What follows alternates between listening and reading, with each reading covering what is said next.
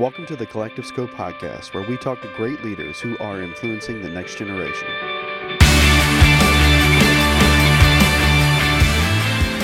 Well, Haydn, welcome to the Collective Scope podcast. Uh, Haydn is a generational expert, the author of Generational IQ.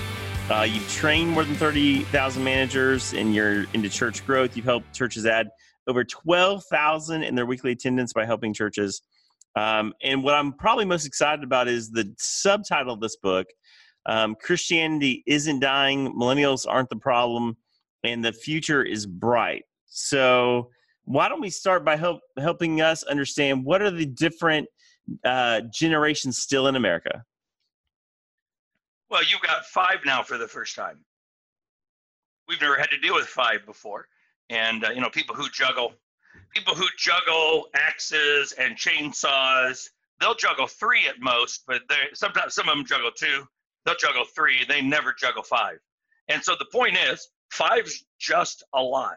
And uh, we've got traditionalists, and then baby boomers, Gen Xers, millennials, and nobody agrees on the name for the next one. Um, I just have given up and called them Gen Z, even though I don't think that name's going to stick long term, only because they're a big generation. Gen Z, Gen X doesn't like their name either, but they're small, so they couldn't change it. Whereas Gen Z, um, you know, Z is the last letter in the alphabet, which means the world's going to end because we got no more letters. Because no grandparent wants their kid in AA. That'd be the next generation. And uh, yeah, my grandkids AA, and uh, that's that one's not going to fly. And um, plus, millennials didn't like Gen Y there were some surveys that showed that millennials like millennials the best and Gen Y the least of all possible names because it was a riff on Gen X.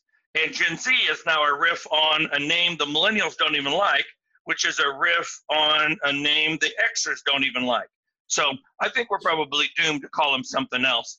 Um, there, uh, but in the meantime, Gen Z it is. So we've got five different generations right now in our society and in our churches. So, so with that in mind, like how do how do we respond to that? That's a lot of people. Well, we respond like people who juggle axes. that sounds dangerous. It, well, it is dangerous, and so in the book Generational IQ, and I and, and I and I wrote it. Not my favorite title, um, but we couldn't figure out a title that covered everything we covered. So we cover how do you how do you what do you do with 20 something kids because families have never really had kids living at home in their 20s um, in significant numbers before. And I, as well as others, have that. And uh, so it's grad school, keeps my daughter, and as paying off sc- school loans and saving for down payment, keeps my son until Monday when he heads down to a job in Florida. Um, you know, it, having fully employed people, or as some parents complain in one of the chapters in the book called, What Do I Do with My 25 year old who's still living in my basement? Um, so we talk about we talk about a whole new dimension in parenting that is really making some believers wonder what do we do with 20 somethings you know? My uh, we raised our daughter in the church and yet she has friends with benefits. And so what do we do with all of that?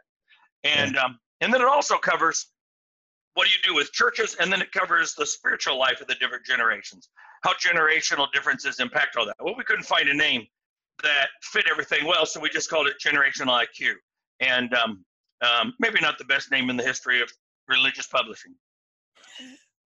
Well, it, it made sense. Um, Carter, you're a millennial, so that's what they tell me. that's what they tell you. so, I mean, as a millennial, all your fault, Carter. Right, that's what they keep saying. They say that too. Everything wrong with the world. Yeah, Carter's sort of the exception though. He's married and he's moved out and he's I'm he's not yeah. living in the basement of his parents' house. I left to go to college and I never went back. You know, it's, Carter, what's wrong with you? you I know. And actually, Carter, there's a couple of pieces to this. People who go to religious colleges marry four and a half years younger than people who don't go to religious colleges. That's that's, that's an astounding me. fact. That's so. It is an astounding fact, and it's one of those things because they hear a little passage in, in that Paul wrote that it's better to marry than better to marry than to burn. a little more often than uh, the people do. Yeah, if I had a dollar for every time my mom said that, I would have paid for the I would have paid for the wedding myself.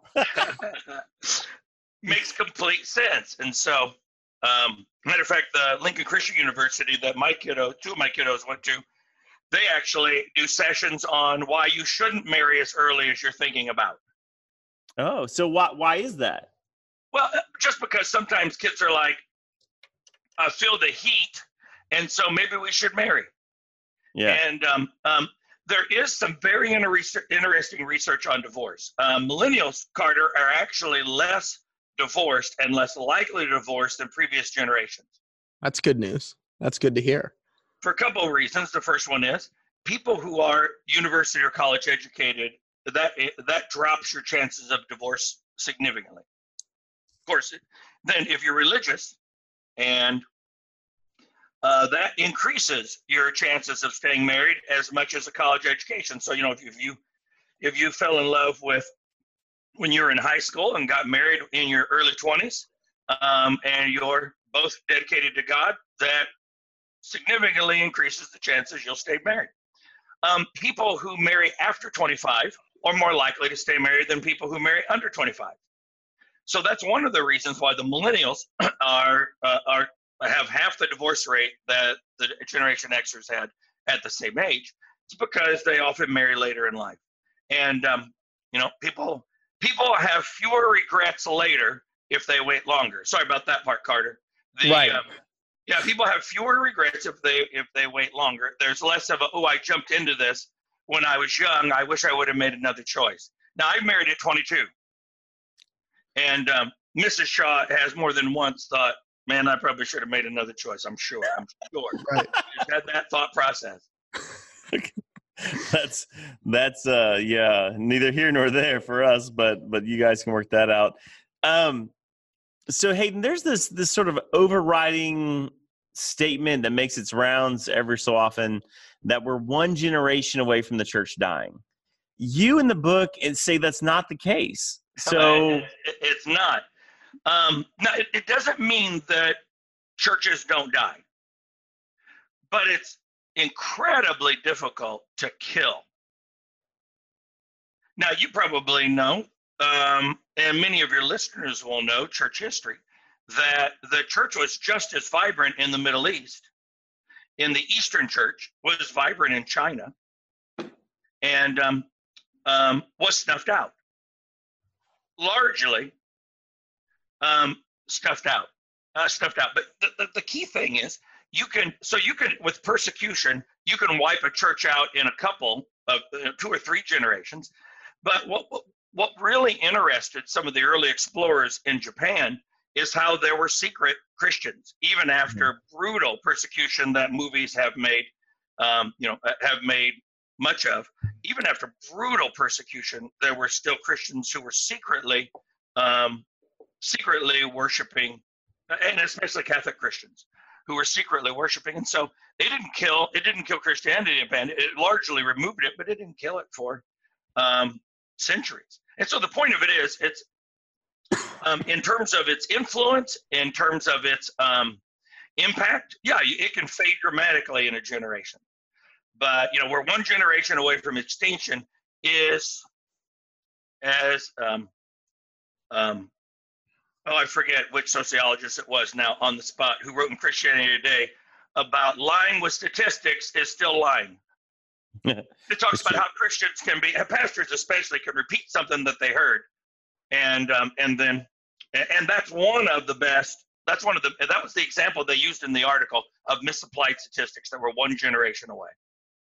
So then, what's the good news? If that's not the case, what is the good news you say you know the future is bright for the church. What's the good news? Well the good news is that church attendance is is down over what it was 50 years ago but not substantially. I mean, it's not down half over what it was. People are like oh people don't come to church anymore. They don't come as regularly to church anymore. So it, you know the uh, even dedicated christians are missing a, a weekend a month. Um, now that we live in a society that no longer protects Sundays, um, if you've got a kid in a travel team or a kid in um, speech team, there may be events on Sundays, and so Sunday is another day of the week in many in many communities. And so even if you're dedicated, you're gonna go, oh, all right, well, hey, we're you need to play, and so you'll miss that week and watch it online. And so it's a different kind of experience at church, no doubt about it. And so that's part of why attendance numbers go down is that people don't attend as frequently and they'll drop the attendance down. But in terms of it, church attendance is eh, church attendance is not down significantly over what it was um, um, 50 years ago. It's no harder to raise your to pass on your faith um, than it was. Statistically speaking, it is no harder. Now, my mother-in-law is a big listener. She lives downstairs. Uh, we live upstairs, and she's a. That sounds bad, doesn't it? Like we keep our mother-in-law in the basement. well, and we actually do. We actually do. Our mother, my, my mother-in-law lives in the basement, but it sounds like we slip her soup and a, and some crackers under the door. Well, there's like a cat door, and you just slide the food in through the. And we let Betty out to go to church once a week, just so people think we're good. Aren't suspicious, yeah. Yeah, she's in a she's in a fine walkout basement with her own exits and ability to uh, ability to. Anyway, she came upstairs and said, "I don't agree with your interview with Moody." She's a big fan of Moody Radio there in Chicago, where we live, and so I said, "Why is that? It's a whole lot harder raising my grandkids today than it was when we were raising my kids." I said, "Well, statistically speaking, it is exactly the same in the likelihood that you will pass on your faith." And that's great news. Um, that families, if they if families learn what it takes to pass on their faith, and I cover that in the chapter on how do you how do you pass on your faith to your kids. Yeah. Uh, if families learn what the research shows, they can have as high a possibility as people did 40 years ago. Um, more than that, churches will have to do it differently. We're probably not going to do revival meetings and get Gen Z to come to church. And we're probably not going to do a lot of Bible thumping. In Bible thumping, it used to be you're going to hell. You're going to, you part your hair down the middle, you slick it back, and you hold the Bible up over your head and you say, You're to burn, baby. You're to burn. Not burning that we were talking about earlier, but you're to burn. And um, today, um, the conversation is, well, the Bible says. And uh, just in USA Today, you know, that's the newspaper delivered free to my hotel room, so that's my newspaper of choice. Um, they posted in, you know, a, a, letter in where somebody had talked about, you know, the Bible being infallible, and it's just a little comment, know, USA Today posts what everybody yeah. says. But basically, people who are already believers will look at that at that letter to the editor saying the Bible's infallible and and human beings don't determine our. Everybody goes, well, that's another one of those Christians trying to say politics and Old Testament law are the same thing, and that gets dismissed. And so Gen Z is much more likely to dismiss a argument from the Bible than previous generations. And so we're going to have to approach it differently. You're not going to argue on what the Bible teaches about you know, uh, uh, uh about um, what you do with your body. You're not going to argue with that. You're not going to say to a Gen Z person, "Hey, you shouldn't you shouldn't be sleeping around." Uh, sadly, the woman next to me was watching The Bachelor on the airplane, and we were stuck on a delay. So I we floated for an extra 45 minutes. So you know there was The Bachelor, and it was all um, transcribed underneath, and it was the religious guy on there getting beat up by everybody. And uh, you know the woman he decided not to marry said, "I'm tired of slut shaming." And the point of it is, you know, you can't tell her, you can't control her you're trying to control her. And I think I think the guy was a bit of a doofus in the name of Jesus on that show. And um, I don't know that Jesus wants to claim all of his behavior, and he admitted that he didn't want to claim all of his behavior. And people in the know say they use a lot of alcohol to help them act differently than um, it's not scripted, but it's alcohol infused in their behaviors to get interesting episodes. But the point of it is, the people on the show were all like, "You can't tell a person you can sleep with." Well, the point, and she even said, "Well, Jesus doesn't." Well, no, Jesus told you not to. I think she comes on. I, I, my wife watches that, so we may have to edit that out, Car. But right. um, I think she says, um, "Jesus still loves me." I think she goes, "Yeah, you know, I slept with whoever, and Jesus still loves me." And and my my wife, who is very theologically sound, says, "That's great, but Hannah, do you still love Jesus?" And so, but I, I agree because we have we have Gen Zs in our house. We we can't go. Well, the Bible says and it be the standard anymore. So, so how do we, especially working on a college campus, Rob, who's usually here's the campus pastor, how do we engage Gen Z millennials from a scriptural standpoint and help establish biblical truth without just going because the Bible says so. Right, like what becomes the new standard? Like what becomes the new way to engage? Well, let me be really, really clear before you have to edit all this out too. Um, let me be really, really clear. The Bible's still the standard. It's not the standard to Gen Z. Okay. And so, um, I think the uh, you know, I'm a geek on the treadmill today. I was reading a uh, I was reading the introduction to uh, a commentary on John, and they said it really well. The you know Luke had to divide up his single book like Lord of the Rings. It's too big, so for one big book, so it didn't fit in the scrolls. So we have a whole second scroll on the history of the church, the work of the living Christ, because um, you know when they were talking to Jews, they referred to a lot of scripture. Now, it was fascinating to me when I was in seminary and learned that Luke has more Old Testament references than any other gospel. Matthew makes his a front and center. Yeah. Weaves his in his allusions. He uses Old Testament words to refer to things without actually calling references out like like Matthew did. So the point is, Luke knew what it was like to have to interact with people who didn't take Old Testament seriously as scripture. And um, so in the book, I suggest this: if you want to, if you want to teach young people um, what God teaches us to do with our bodies, and um, uh, uh, my exercise would be to do it without using any scriptures. Because most sins have their consequences built right into them. Now, sometimes God strikes a person down. And I love, you know, the King James Version does some smiting. You know, but but God's smiting is often just the natural consequences of our dumbness. That's true. And so most sins, most sins have their punishment in seedling form built in and they simply grow. The, co- the consequences, the punishment for those sins simply grow out of the sins themselves. And you know, it didn't take long with a house full of millennials to have, it didn't take long for them to go, oh, yeah, man, their lives are all messed up. And they would make those comments. And then those became what we all heard were teachable moments when we were. Um, um, and it, it's not that they weren't learning scripture, it's that the uh, for the Gen Zs that aren't Christians, so the Gen Zs that are the nones, N O N E S, um, the Gen Zs who have the highest percentage of atheists in Barna's more recent research, and the highest percentage of people who believe that while the Bible's, you know, while the Bible's a good book, a lot of religions have good books. So we need we, we need to do similar to what um, the second half of the book of Acts is all about.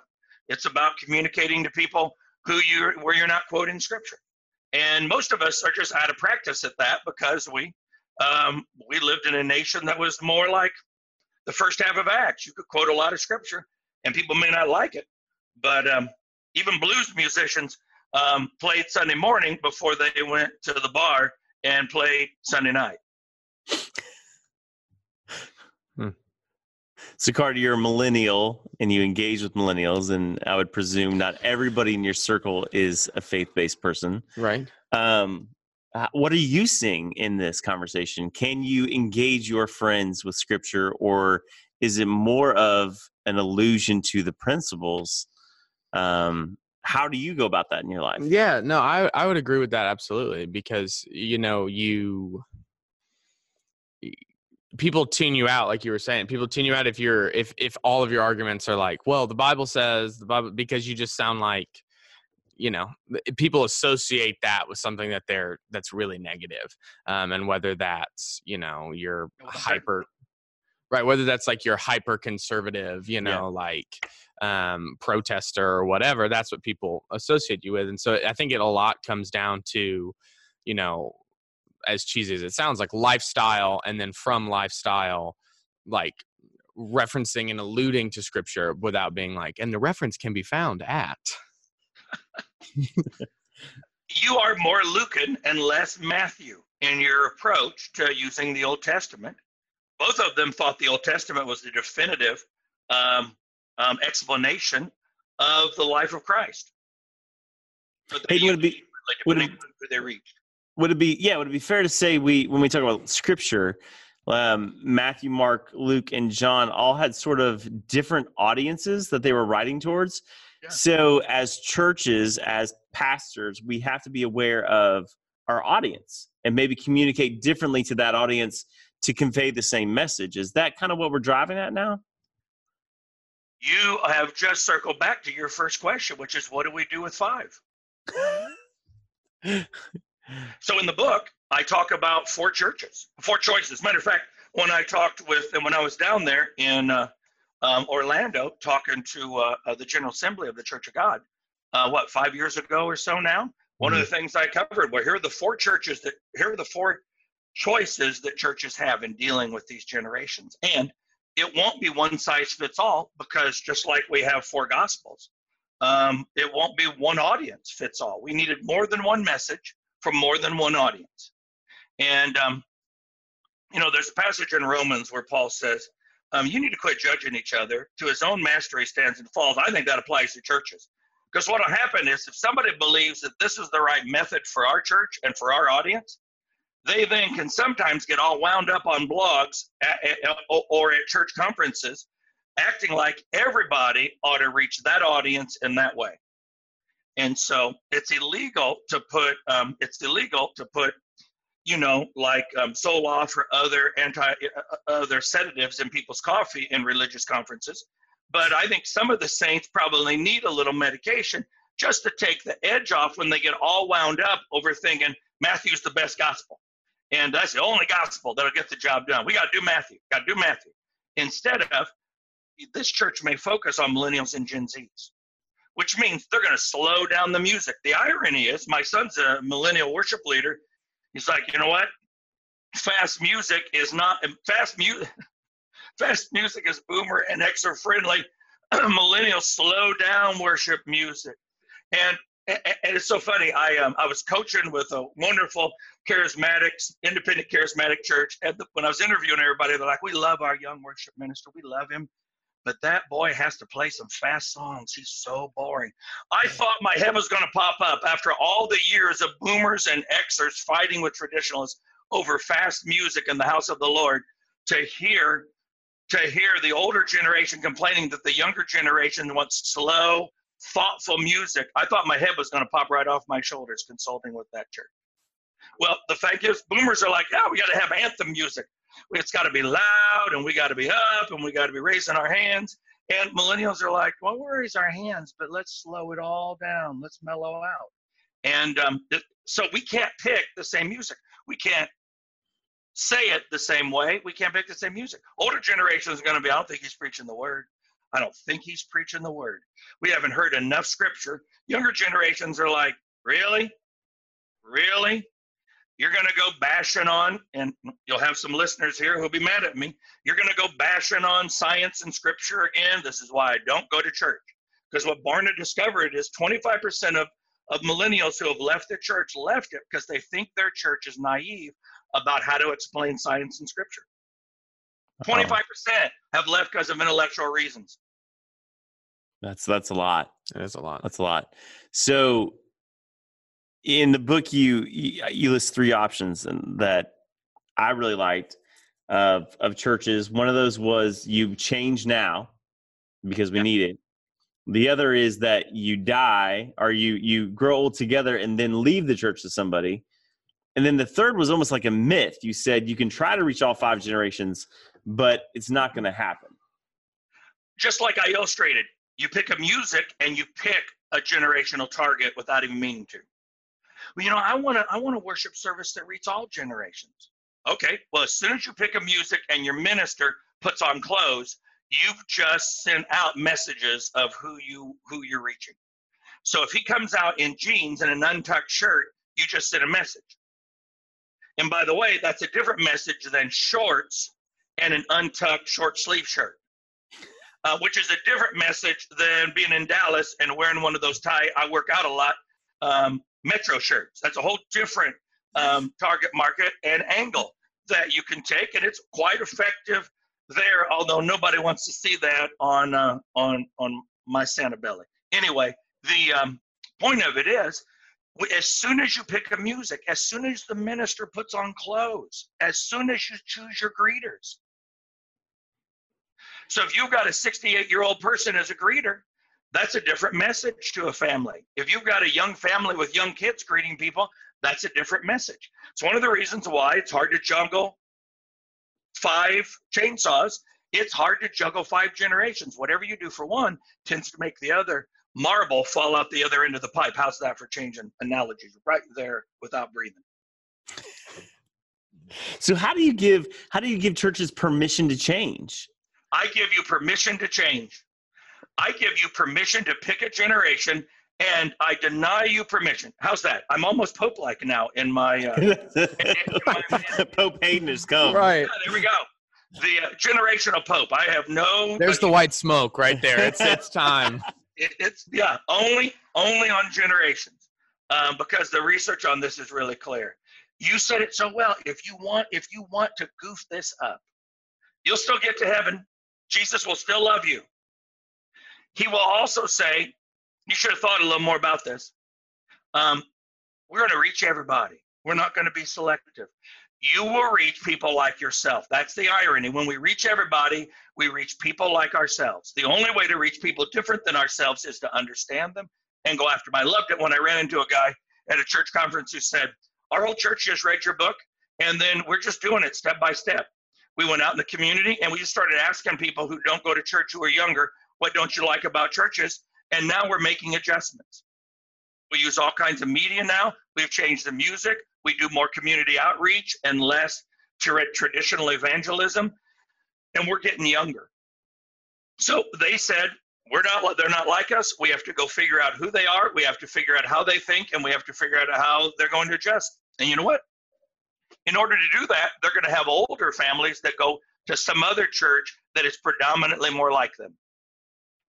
And that's a choice you have to make. Are you willing to have older families leave if you're going to try to get younger? And if not, what are you going to do for those older families?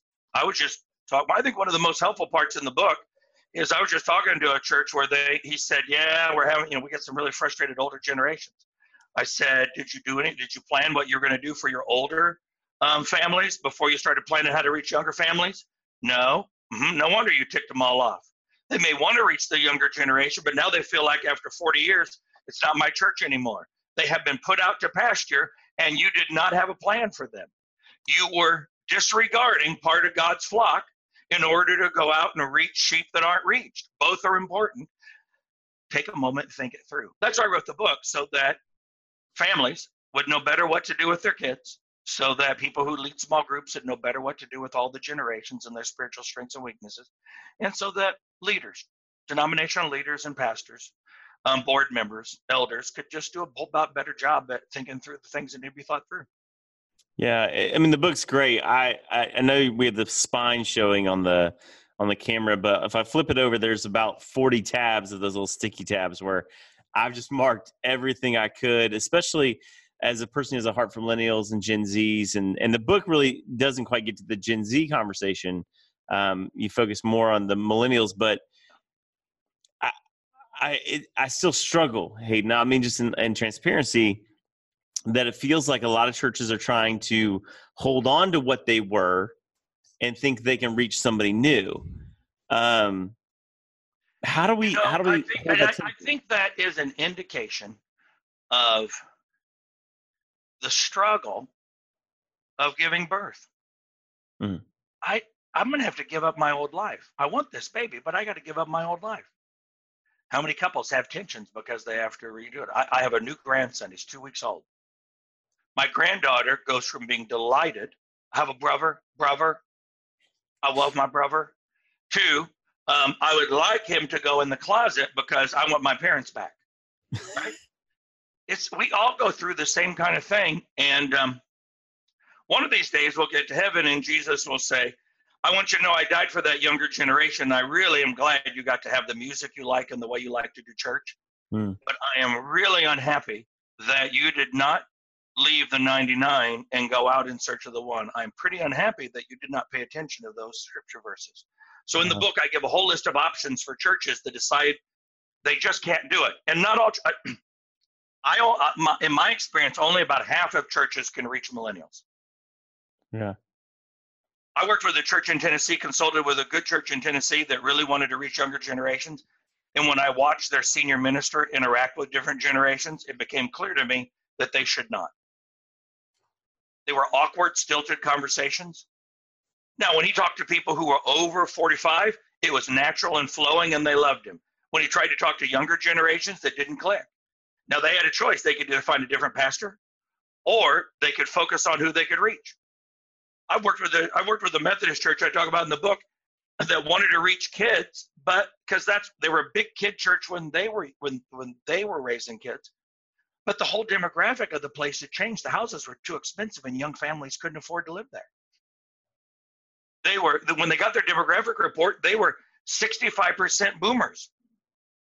Their field was boomers and they were trying to farm one clean one little corner of it because there were kids and they always thought we wanted to build a Christian education building and now we finally have enough money at this stage in life to build the gym we always wanted for our kids. Well, figure out what your field is and what you're able to do and go do that and then take responsibility for what your congregation can do for millennials. So if your congregation can't reach millennials and Gen Zs, then you ought to be supporting new churches that can. You ought to be sending new churches that can. Is this the rise? Is this one of the reasons we see a rise in church planning in America? We have to. I, I'm, I'm, a, I'm a member of a big one of those big mega churches, about ten thousand people and starting satellites. One of the, one of our satellites has a campus pastor who has shoulder length hair and um, and a very large tattoo um, of his daughter's name on his arm. Now, in a lot of churches, that would be cause to physically take him to the barber, right? It would be kind of a it would be kind of a Samson thing. I've been I've been listening to uh, I've been listening to um, um, Old Testament lately, and it would be kind of a Samson thing where he would be wrestled by the board and shorn, and uh, then it would also be a uh, uh you better wear long sleeves um, in the house of the Lord and repent from your previous life, which involved tattoos. And there, um, he wears them proudly, and a younger demographic says, Pastor Richie's all right.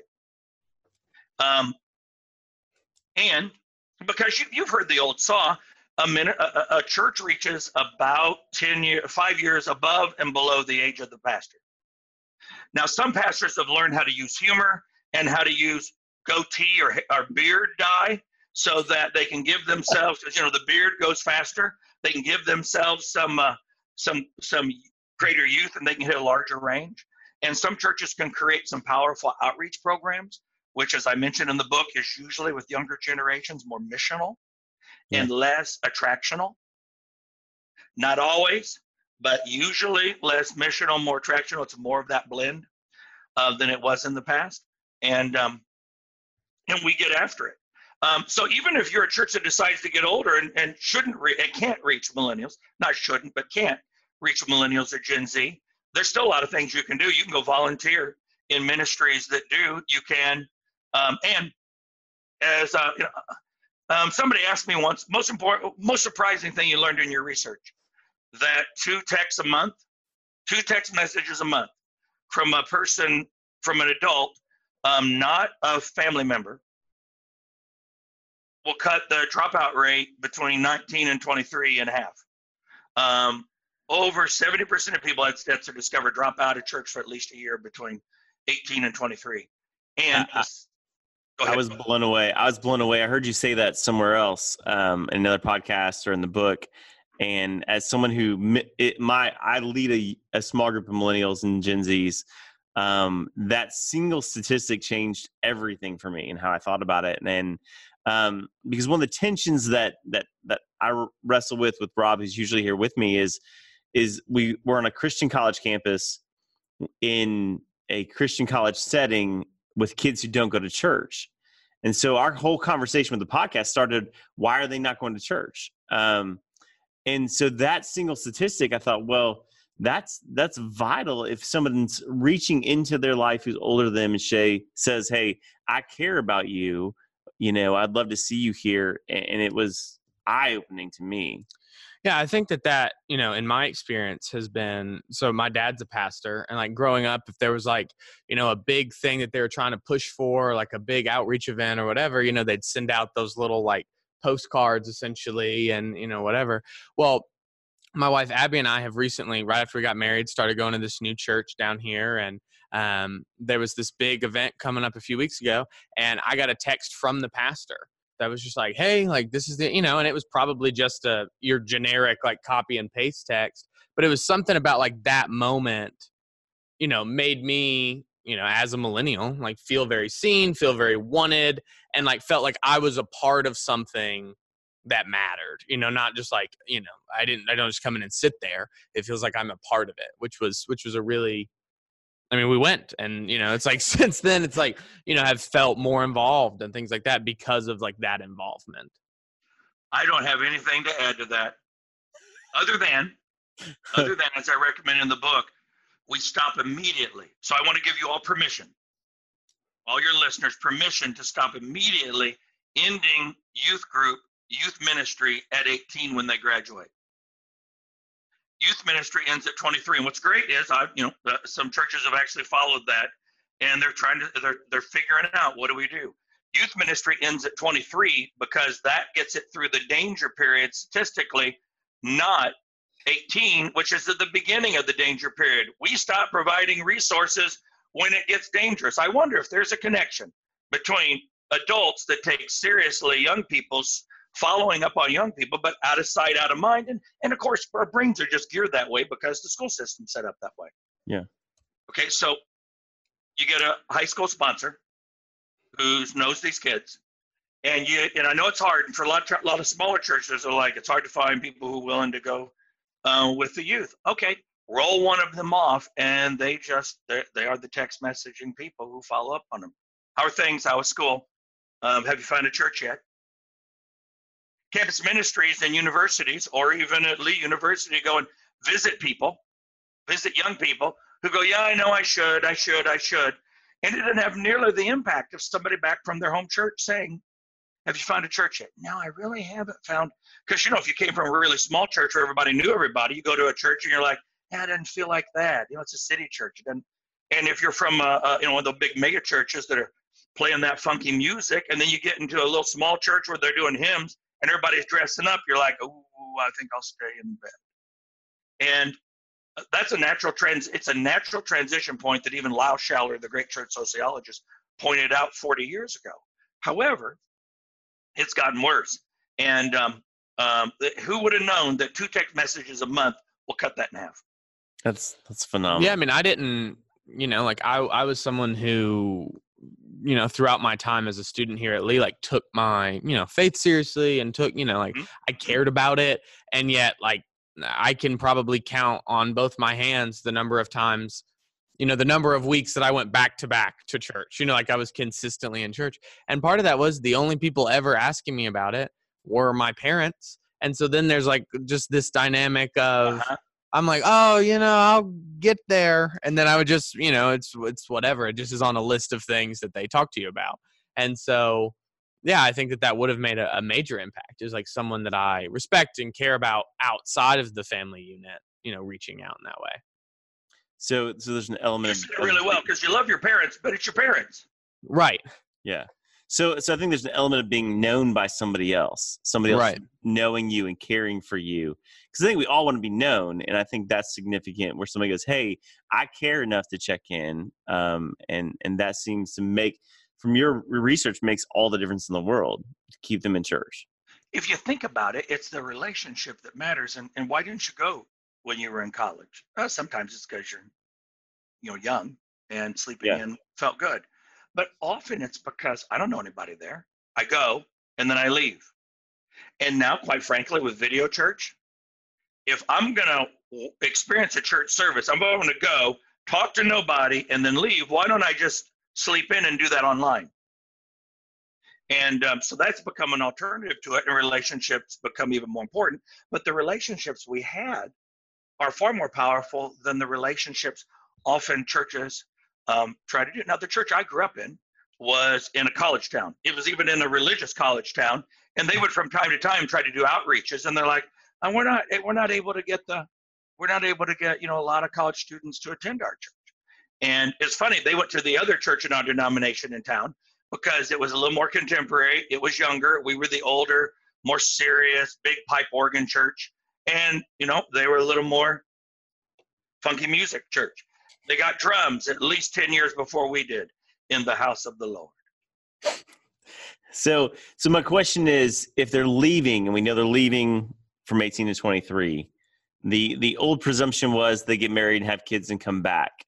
With millennials and Gen Zs, is that still the case, or what are we seeing research wise? Huge debate. Of all the topics, that may be the biggest debate. Our good friends at Baylor, um, you know, they even they even took on in the Wall Street Journal, took on Barna's research, and uh, like uh, uh, Kinnaman and the Barna group, and said, "Yeah, I think you're reading the, I think you're interpreting, I, I think your sample just came back wrong. It doesn't match other larger surveys. You know, that women were leaving and that um, uh, but they, you know, they they said, hey, I think this whole how do we reach millennials is overblown. I think we're it's a, tea, a tempest in a tea, eh, not, not quite that um, minimalistic. But the idea was once they have kids, what's happened now is emerging adulthood means there's just a longer gap between leaving for leaving the home and having children and settling back down. Um, and they're going to come back. I think there are eh, but Christian Smith, another great sociologist, he said, you know, we're also beginning to wonder if a decade between, if emerging adulthood changes the game, if a decade between marriage and when people drop out and then coming back with kiddos, um, if the length of time creates new habits where you're out, you're so far from the church habit. And let me go back to the thing that for a lot of a lot of my older listeners and a lot of folks that love the Bible, um, this one's just hard for them to wrap their head around if you know if you want other people to believe the bible so that you can talk with them gen z's and millennials are not going to come back if you want to convince people that the bible is god's inspired and infallible word before you can have a conversation with them of faith things they're not going to come back to your church you're going to have to leave Jerusalem and Samaria, and you're going to have to go to Athens with the Apostle Paul and change the way your church communicates. Um, or they're not, many of them will not come back. And um, that's, a, that's where the churches need to change. Even less about reaching younger generations, it's about what we put forward in communicating the message of of scripture and of the gospel. It's what we put forward. It's not what we teach in discipling. It's what we put forward. Um, in the past, first half of the book of Acts, we put our scripture foot forward. In the second half of the book of Acts, we put forward our ability to connect with common points with um, uh, people in the uh, you know expanding missions of the church. Paul went first to the synagogue and then expanded, and he changed what foot he put forward as he did it. So so it's much like the I think it's Mars Hill where he says the the the to the unknown God or whatever it is. He he references the the uh the I guess the I forget what city was in, but even even they had said, listen, we're going to cover all the bases and we're leave one unknown God just in case there's one more we miss. Mm-hmm. And Paul communicates that to them. So so is that what we got to do? We've got to communicate at the space they're at. Friend, couldn't have said it any better. Couldn't have said any better. Hey, I notice you're really religious. He starts off when they ask him to speak. I notice you're really religious. Point of contact. I'm religious too. Matter of fact, I noticed you've got you've even got something to an unknown God. I'd love to tell you about him. And they were on their way. Now, some of them believed and some of them said, that can't be. God's gods don't take on bodies and get resurrected and resurrection bodies. That's crazy because many of them, you know, in that Hellenistic world, they were they believed that you had to leave the body to get to go through many levels of development to get to perfection. And so the Jesus, the resurrected Savior that you know that Paul preached was like that can't be right. Uh, but and we'll have the same conversations now. Well, we begin the conversation it's hard because some of our folks are like, I spent a lot of my life learning the Bible. I learned evangelism explosion. I learned the Roman road. Now, what road do I have to learn? The conversational road. And so in the book, I give some great examples of the questions you can ask for people where um, they believe that, hey, what's true for you may not be true for me. And even in our families, we're beginning to see young people who say, well, I don't know if I agree with all your assumptions, mom and dad. And then, um, you know, mom and dad are, are reading the, the, the, the um, sorry, jet lag, are reading the birth narrative, are reading the uh, Christmas story. That's what I'm looking for, the nativity story, five times. So they got their unbelieving kids that visit for Christmas and they're like, hey, before we have a snack, let's pray and read Matthew. And so finally the kiddos are like, I know what's in there. I don't believe it. Back off, mom and dad. And uh, we're like, I don't know what else to do except give them more scripture because you know you can't. You, you, the word will not come back void. Raise them up, train them, train them in the way that. And so we overstate some promises. Uh, you know, we mm. also know that people make their own choices. Remember yeah. what Paul said? Hey, we work with Demas for years, but he loved the ways of the world and he left us. Hmm. And so point of it is the thing that for parents is so hard and that's what i think and it's hard i watch people cry when i talk about it in my presentations the hardest thing is that god gives us god gives us choice in whether or not we're going to follow him. And we often don't want to give choice to our kids because we can't imagine spending eternity away from them. And it is hard to be godlike in the way we approach our children and to say i love you enough to allow you to make your own choice. And um, we often crowd our children and crowd them in such a way that we're so desperate to, because we don't trust God that God is working.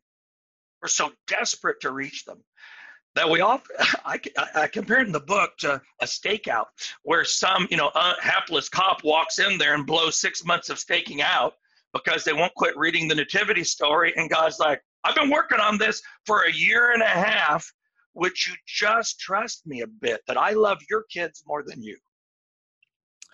That's a, a conclusion, Carter. I know you don't have kids yet. I've got five at my house. Um, my wife and I've had to come to that conclusion a lot, and to to trust that the Holy Spirit's doing the work when often we want to step in and, and do the work of God, and it's it's an incredible tension. Um, I think it's also a tension in in ministering to the young adults as someone who is because because sometimes we just think hey i can fix it let me fix it for you.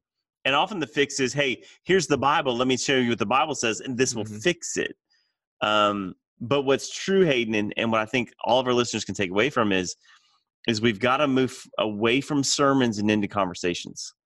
Um, i think more than anything and this is a crowd and maybe you can back this up across generations people just want to be heard and they want to be able to engage and, and, and express and so we can engage in conversations about the things of the lord without being the bible thumpers without being the the just simply quoting scripture but maybe being living scripture so people can see it and maybe that's as much the game changer as anything that we walked through. Right. I think that, you know, you in referencing like Paul to the Greeks and the dynamic of like, you know, you call out it's it's not necessarily about scripture but it's about like hey you are religious and like it's good that you're religious and it's good that you care about things that are like that and so let me you know essentially let me talk to you from how i also care about that. I think that um, you know like with millennials and then generation z like so much of it is about like social justice and about like making major change in the world for the better and so to kind of go into those conversations and be like it is great that you care about that and i also care about that and then in those conversations you know kind of explain why you care about it which is ultimately that you know God's in the renewal of all things, and and that's that's kind of what we're a part of. I, I, uh, let's build on that for just a moment as an example and wrap this thing up because I know you all you all are like, well, we could talk about this all day, um, and I can. And so you're like, seriously, we got other things we got to do today, dude. Just wrap it up. The um, social justice. It, it if anything that scripture teaches us, it's that social justice is really hard with human beings because human beings in power often don't like to give up their power. And they'll hmm. often do really interesting things um, to keep their power, even if it disadvantages other people. And um, more education or more legislation is important, but it won't fix that. And part of the challenge of doing social justice is just how discouraging it is when you work for 20 years and discover that two really powerful people who are corrupt can swing things in ways that and it's discouraging And so one of the challenges for Gen Z and millennials is not just all the, you know, the the back and forth tweets about whether or not tweeting does anything in social justice and if you ought to quit tweeting and go do something and that's an important conversation. The bigger conversation is 20 years from now when it doesn't when you don't see the progress that you want to see. What's going to keep you doing it? Well, what's going to keep you doing it is Jesus said to go do it. And Jesus knew what was in the hearts of men and died for them anyway. The big challenge with social justice is social justice believe many people in social justice believe that if we could just turn the turn the adjuster just a half turn, we could fix this. And you know, what Jesus said is, oh no, we got to get a whole new knob. Mm-hmm. This is all messed up. And so we just keep on doing it because the Holy Spirit calls us to do it, not because it, it, it, even works. What do you do with discouragement is really the biggest question. And I think the biggest question Christians are going to ask for people who care about social justice is, I wonder, you know, I wonder how what you're going to do with discouragement, or I wonder what you're going to do when other people strongly disagree, or you know, just as USA Today said in an editorial, hey, Bernie Sanders, I don't think we're going to have Medicare for all because 100 million people are pretty happy with their insurance, even though it means that others don't have it. So I don't know that you're going to get the votes for that. Yeah. And so what do you do when you have a particular view? I'm not I'm not advocating one position or another. I'm just quoting the paper. But um, what do you do when you have a particular view of social justice and you work really hard on it and you can't get it to turn? Why would you keep doing it? Here, ask questions. Yeah, I noticed that you're religious. I see that you have this. Hmm. And you begin to ask questions and have conversations, um, even with your own kids who don't believe. Less preaching. The research is clear. Preaching does the worst. You said it, but preaching is the worst thing you can do with your adult children who are who who are not uh, right now um, committed to their faith. Worst thing you can do. Questions and sharing your own story. I know, I know you and I don't see things the same way, but you know, um, your story did involve a lot about your faith. My story is all about my faith, and I just have to tell you, I've had such a great month because of. There's no way I can be myself with my kids if they're away from their faith without talking about it. And I'm happy to listen to you talk about your life, but you know what? I'm going to talk about my life. I'm not going to preach. I'm going to ask questions. I'm going to when the is right, and I'm going to talk about my life. I think it's a great great place for us to end this conversation is is to engage in the conversations with those around you. Less sermons, more conversations.